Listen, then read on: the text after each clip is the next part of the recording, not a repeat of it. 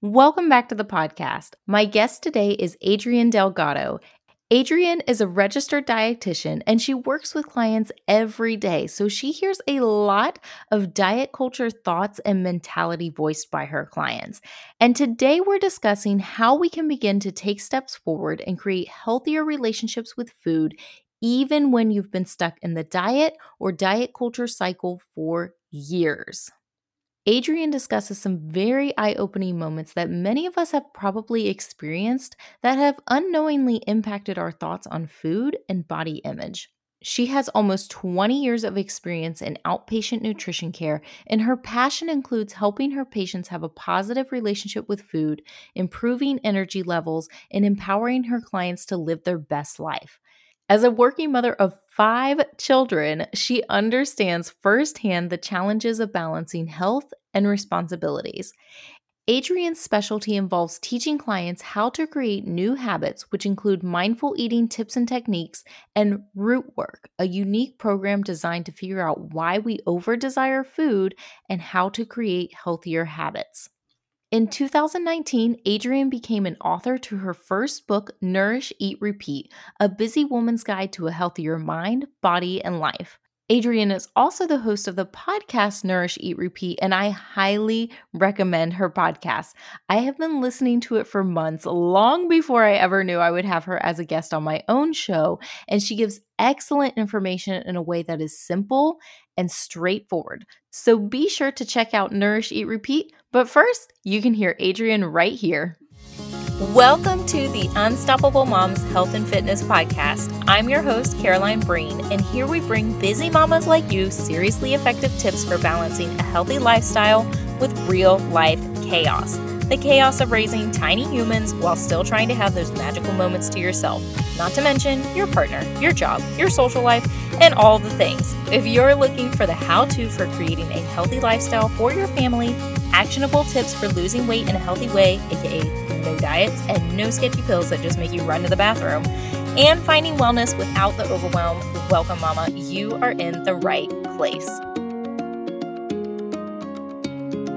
Well, hey, Adrienne, thank you so much for coming on the podcast today. Oh, of course. Thank you for having me. I'm so excited to be here and, and have this conversation with you. Yes, absolutely. So, would you mind telling everybody before we get started just a little bit about yourself and what you do and kind of your journey that brought you there. Sure. Um, well, again, my name is Adrienne Delgado. I am a registered dietitian. I own an outpatient practice with my husband. Um, I always say that could be a whole podcast episode in itself how to co own a business with your spouse. Um, but we have, um, when we first started out, um, I was the dietitian. He's actually a massage therapist. So we decided let's just pull our resources together and, you know, rather than have two tax IDs and how to run two different companies, let's just pull our resources together and do this. And so um, I guess that was 2013 we started, and now we're almost 10 years later and we're up to 10 dietitians and five massage therapists so we've we've definitely grown over the years which has been really exciting so um, yeah. Wow, that is amazing. That that's so awesome that you guys both kind of just like took your skills and put them together and really made something that works for for your life and for your family. Yeah, absolutely. So we also have five kids. So oh you want to throw that into the into the mix. Um, they're older now. So I mean, my oldest is going to be 16 next month, which doesn't even make sense because I'm not that old.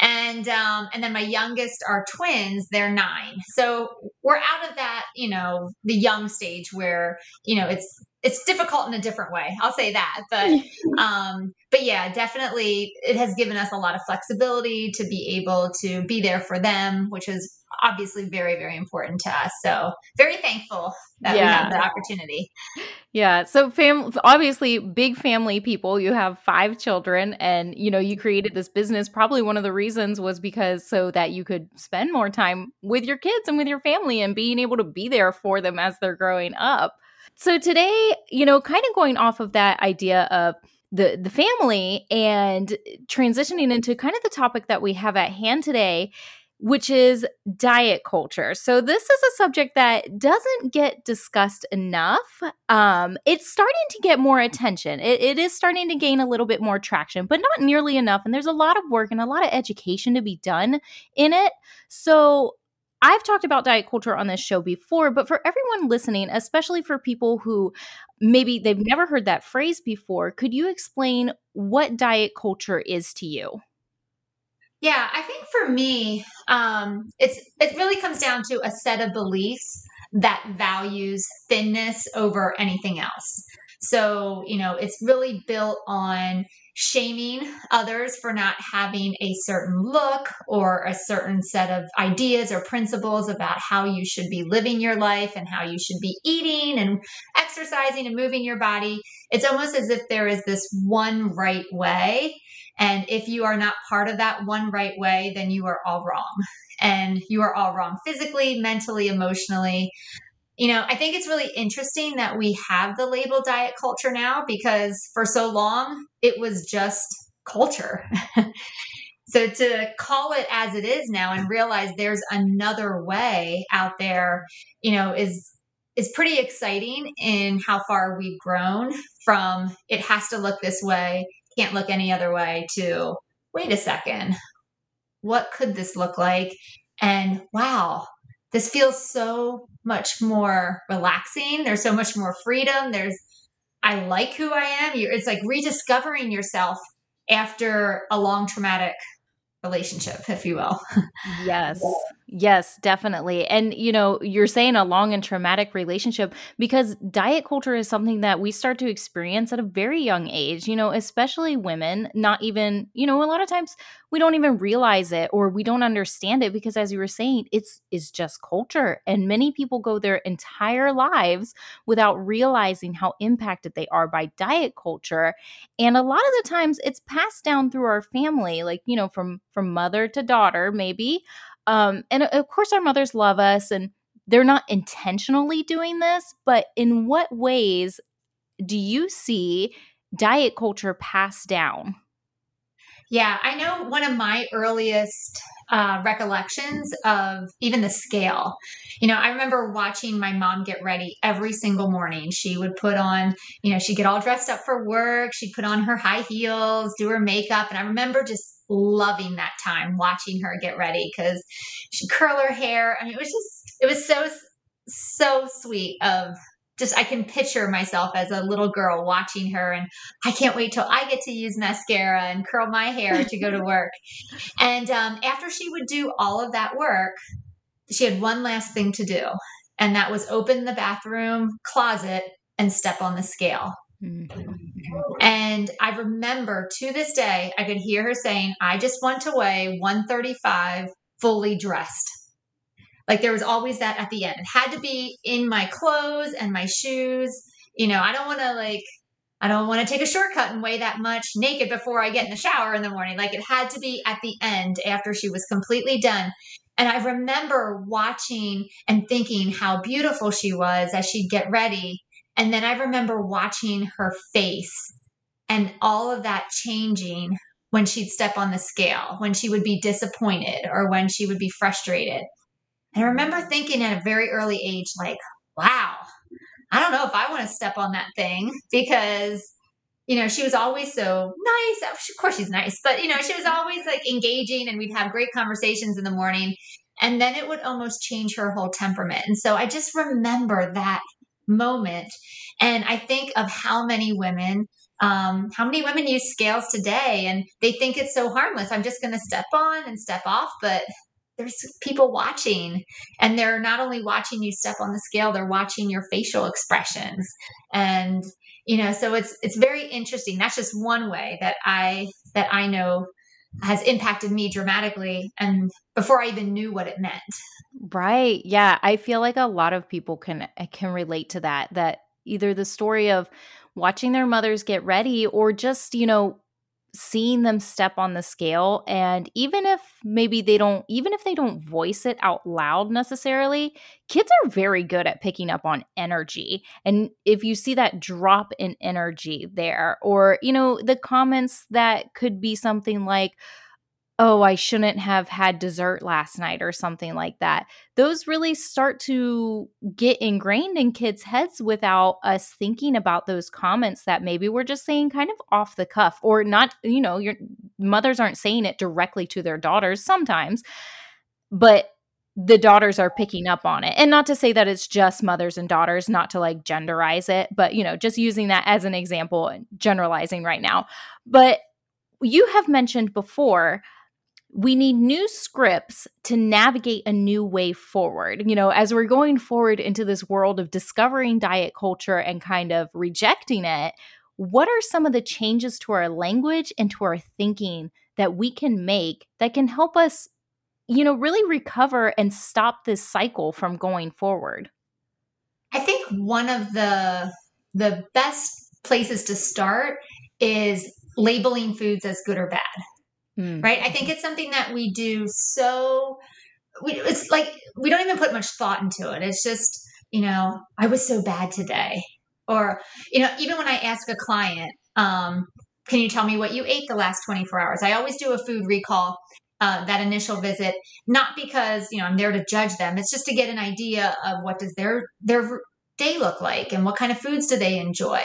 And usually the first thing that comes out of their mouth is, "Oh, I was so bad yesterday. I don't want to tell you."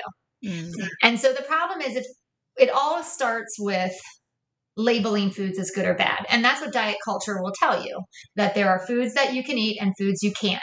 And if you want to be good, you have to follow the rules. Otherwise, you fail and you'll have to start all over again. That's the message we get from diet culture. Mm-hmm. Perfection is the only way to be successful. And so, what will happen is we'll start to label foods as good or bad. And depending on how many diets you have gone through in your life, which for many people is a lot of them, you know, that list of foods to eat and foods not to eat becomes very long. I should say longer for the foods not to eat because mm-hmm. each diet has their own twist as to what is acceptable and what is not. So now you have this long list of foods that you can't eat. So you're left with a very small handful. And, um, you know, if you go outside of the rules, you fail, you're wrong, you're bad.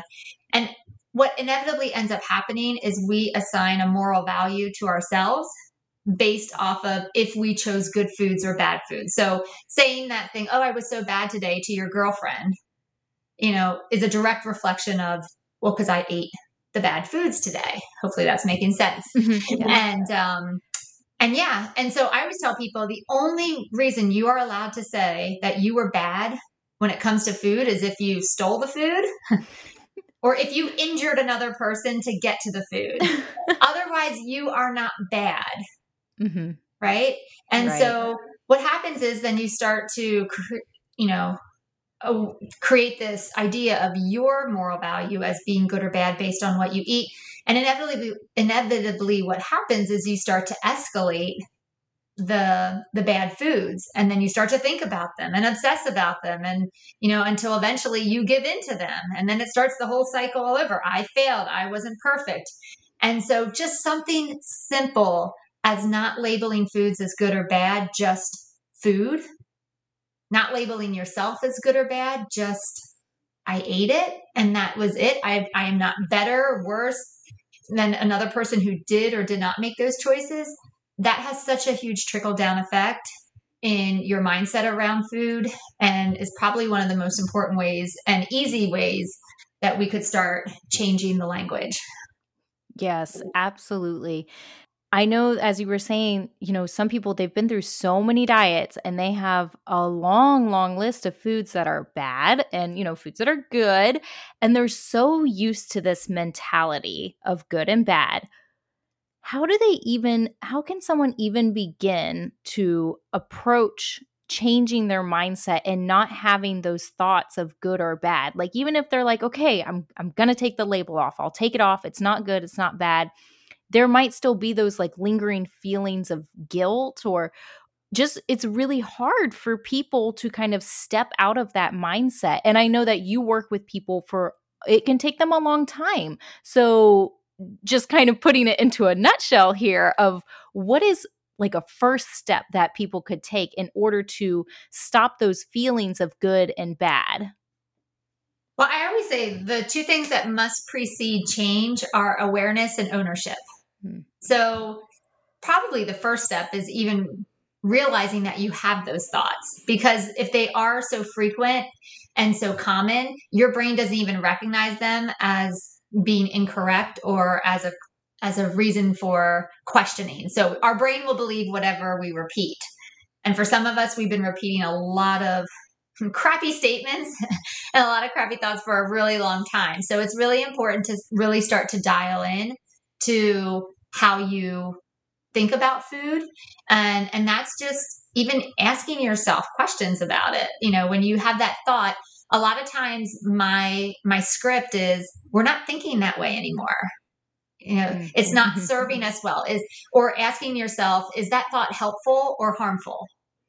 Right? Yeah. Um, those are some of the questions that i start to ask.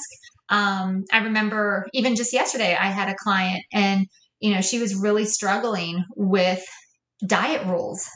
Like she has a long list of diet rules that she has been following.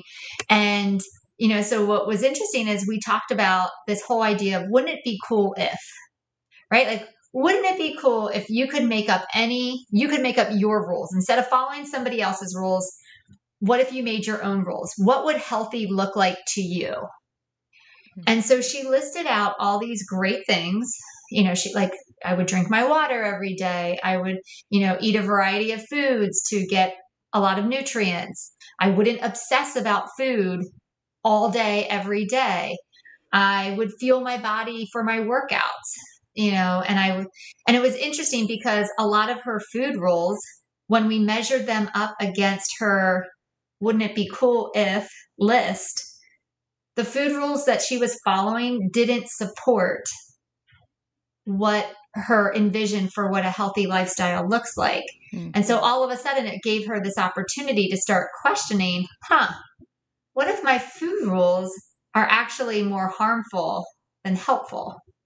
Does that I, make sense? Yes, absolutely. and I love that. I love the idea of wouldn't it be cool if and then kind of creating your own your own idea of what wellness is because I say this all the time. Some people are probably tired of hearing it, but you know, it is true. Wellness looks different for mm-hmm. everybody. Mm-hmm. So you really have to figure out what that means to you because that will help you find what you're really looking for and find the changes that you actually want to make and not the ones that are a diet rule that you kind of hate and you don't want to follow and it makes you miserable. So, yeah. yes, finding what wellness means to you and wouldn't it be cool if? So, like let your brain go there. I think that's the biggest thing. Like we like, oh, wouldn't it be cool if I didn't have to obsess about food? Well, but that'll never happen because I have to to keep my weight under control. Like we always have the rebuttal in place and we don't let our mind go to dream bigger and see what's actually possible. I know that sounds like very visionary and like but it's I think it's such a big part. Eh, you know, don't don't minimize that experience and allow yourself to make it exactly how you want it to be Yes, absolutely. Allow your mind to go there. Like why not? Like just dream big. Like wouldn't it be cool if? You know, it's just it's just a thought, but it all starts with just a thought and and starting to think of the possibilities of pos- getting out of this cycle and and really just serving yourself well and finding that peace. So I want to bring it back to parents for a second here, if we could. Yeah. What is so when it comes to parents and they're maybe listening to this and they're thinking, oh, dear like i i feel like maybe i have done a few of these things or maybe i've made some off the cuff comments what is the best advice for parents who are worried that they've maybe already passed a little bit of this diet culture mindset onto their kids well i think for me i mean i really thought about this um i think it comes down to honesty right you know i i'm a big proponent of being honest with my kids and when i make a mistake or when i learn better I tell them that, you know, mm-hmm. I, you know, this is the way I was taught and this is the way I was raised and this is how this wasn't helpful. But now that I know this way, this is how I want to live my life because obviously there's going to be mistakes along the way. We're going to pick up bad information. And sometimes we're picking up a lot of bad information from a lot of sources, you know, and then showing them not only, you know, teaching them the new words. Like, yeah, when you feel really bad about that, what are the words that you can say to help build yourself back up? Not mm-hmm. only just don't just assume they know how to do that. Mm-hmm. Um, I think for I mean, we'll use the the gender thing with the females. You know, I spent a lot of time talking very negatively about myself in the mirror. Nobody taught me when you have these thoughts, these are the thoughts I want you to leave with. Don't leave that mirror without saying these thoughts because these are also true. Um, nobody teaches you those things. You're just supposed to figure it out as you go. And so I think it's not only when you learn something new, you teach them as well, but then you model it and you give them the words so that they don't have to try to come up with the words themselves. Yes, absolutely. That's such a great suggestion to really help to start to create that new script, that new script that you were talking about. And a lot of times it could be learning together, even if you don't have it all perfect or all figured out. Like it's okay to learn with your kids. And as as you just said, we have a lot of bad information and we've taken in a lot of bad information over the course of our lives. So just kind of taking a, a step back and looking at that and reevaluating and being like, hmm, you know what? Maybe this isn't so great. How can we change it? And then being honest, like that seems like such a simple thing, like just be honest with your kids. But sometimes we just don't make that connection between having a thought, knowing that we should change it, and oh, yeah, I got to inform my kid about that as well, and then help them grow out of that too.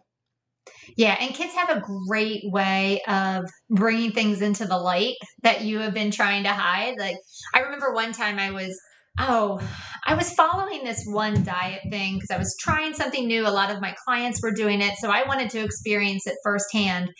And, um, it was actually there was more to it, but I basically eliminated the starch at dinner time. Let's just give you the the shortcut version. And um, it's funny because my one son's like, "Mom, why aren't you eating the pasta. And I was like, oh, I'm just trying something different. And he's like, but you always say that we need to have every part of the meal on our plates. Why does that rule change for you? Mm-hmm. And it's like, ah. I'm like, I'm like, you're right. You are absolutely right. There is no reason why I should, you know, be the exception because I have that expectation from you so therefore, you should have that same expectation from me. And it was just one of those teaching moments where I was like, you're right. You're right. Like, I can't teach you one thing and then do a completely different thing. That's not authentic. And kids have a great way of picking up on that. yes, absolutely. I kind of that's that's kind of funny actually that your son called you out on that and was like, "Hmm, wait a minute here." So when it comes to your kids and eating meals and meal times, you just mentioned that one of your rules is they have to have every part of the meal on their plate, I believe is what you said. So I'm just kind of curious like how you navigate that with your kids and you know how you navigate if they don't particularly like something or as they were growing up. I know they're a little bit older now, but as they were growing up and learning like about foods and maybe a little hesitant to try foods how you kind of navigated that and and how that how that rule kind of works out in your family. Yeah, I mean, let's be honest. Typically, the the protein, the meat portion, and the starch portion isn't the problem. Usually, those are the parts that the kids really enjoy. It's the vegetables. Mm-hmm. So, a couple things that I have done throughout the years that have worked for our family is I always make two different vegetables at dinner time, mm. um, because the vegetables are the ones that are usually the wild card. That I don't like green beans or I don't like carrots. So, I've just gotten into the habit of always making two, so that way I can just say, well, pick the one you like more. And if you don't like either, pick the one you like better. Um, but a vegetable will be on your plate because that's part of a healthy diet. You know, we need to have our nutrients and our. So if they pick both, that's fabulous. If they pick one, we're still winning. Um, we also have this underlying rule. Um, we all agree upon it. Um, so there's no there's no shame. There's no coercing or bribing. But if you do not like the food that I have prepared for for the meal, then you can go get a fruit and a vegetable. And it has to be both.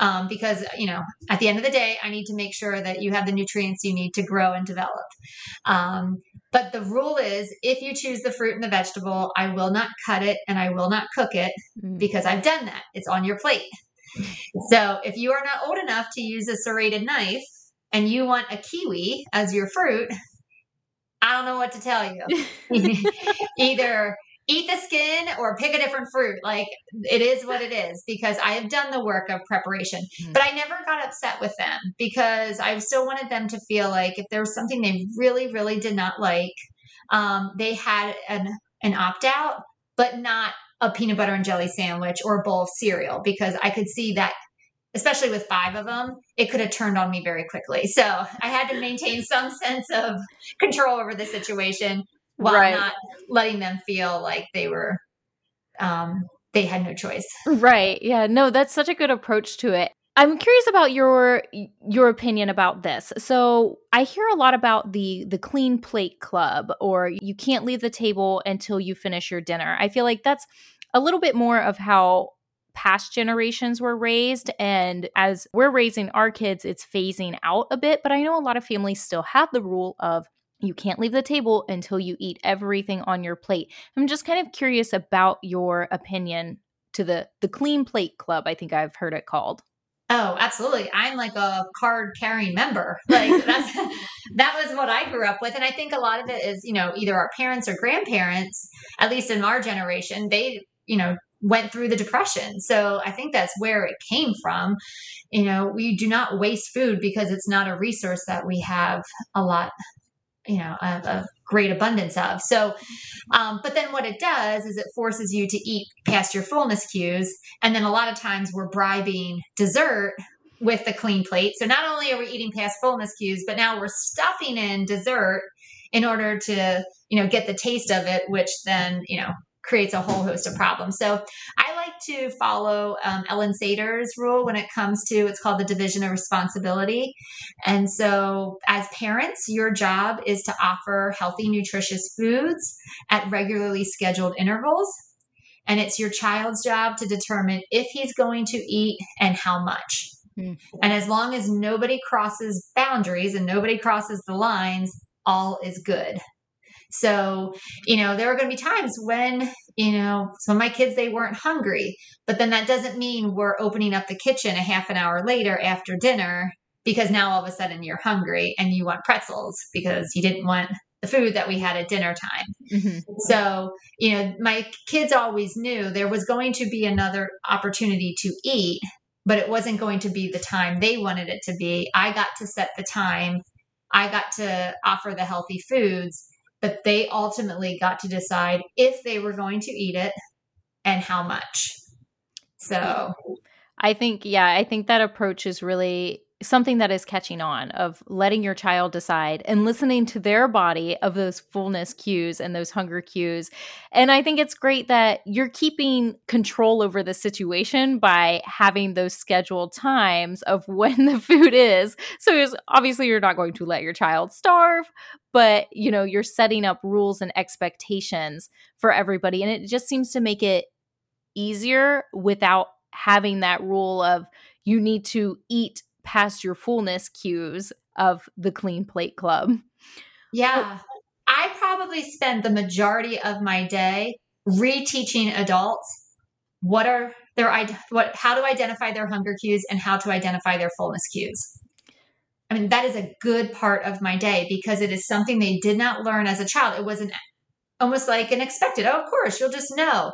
Mm-hmm. Not necessarily depending on what kind of culture you grew up in and what the food rules and expectations were of the family. So it's a lot of, hey, let's get to learn and get to know you. Get, let's get to relearn and reintroduce yourself to you and know how your body communicates these signals so that you can be successful.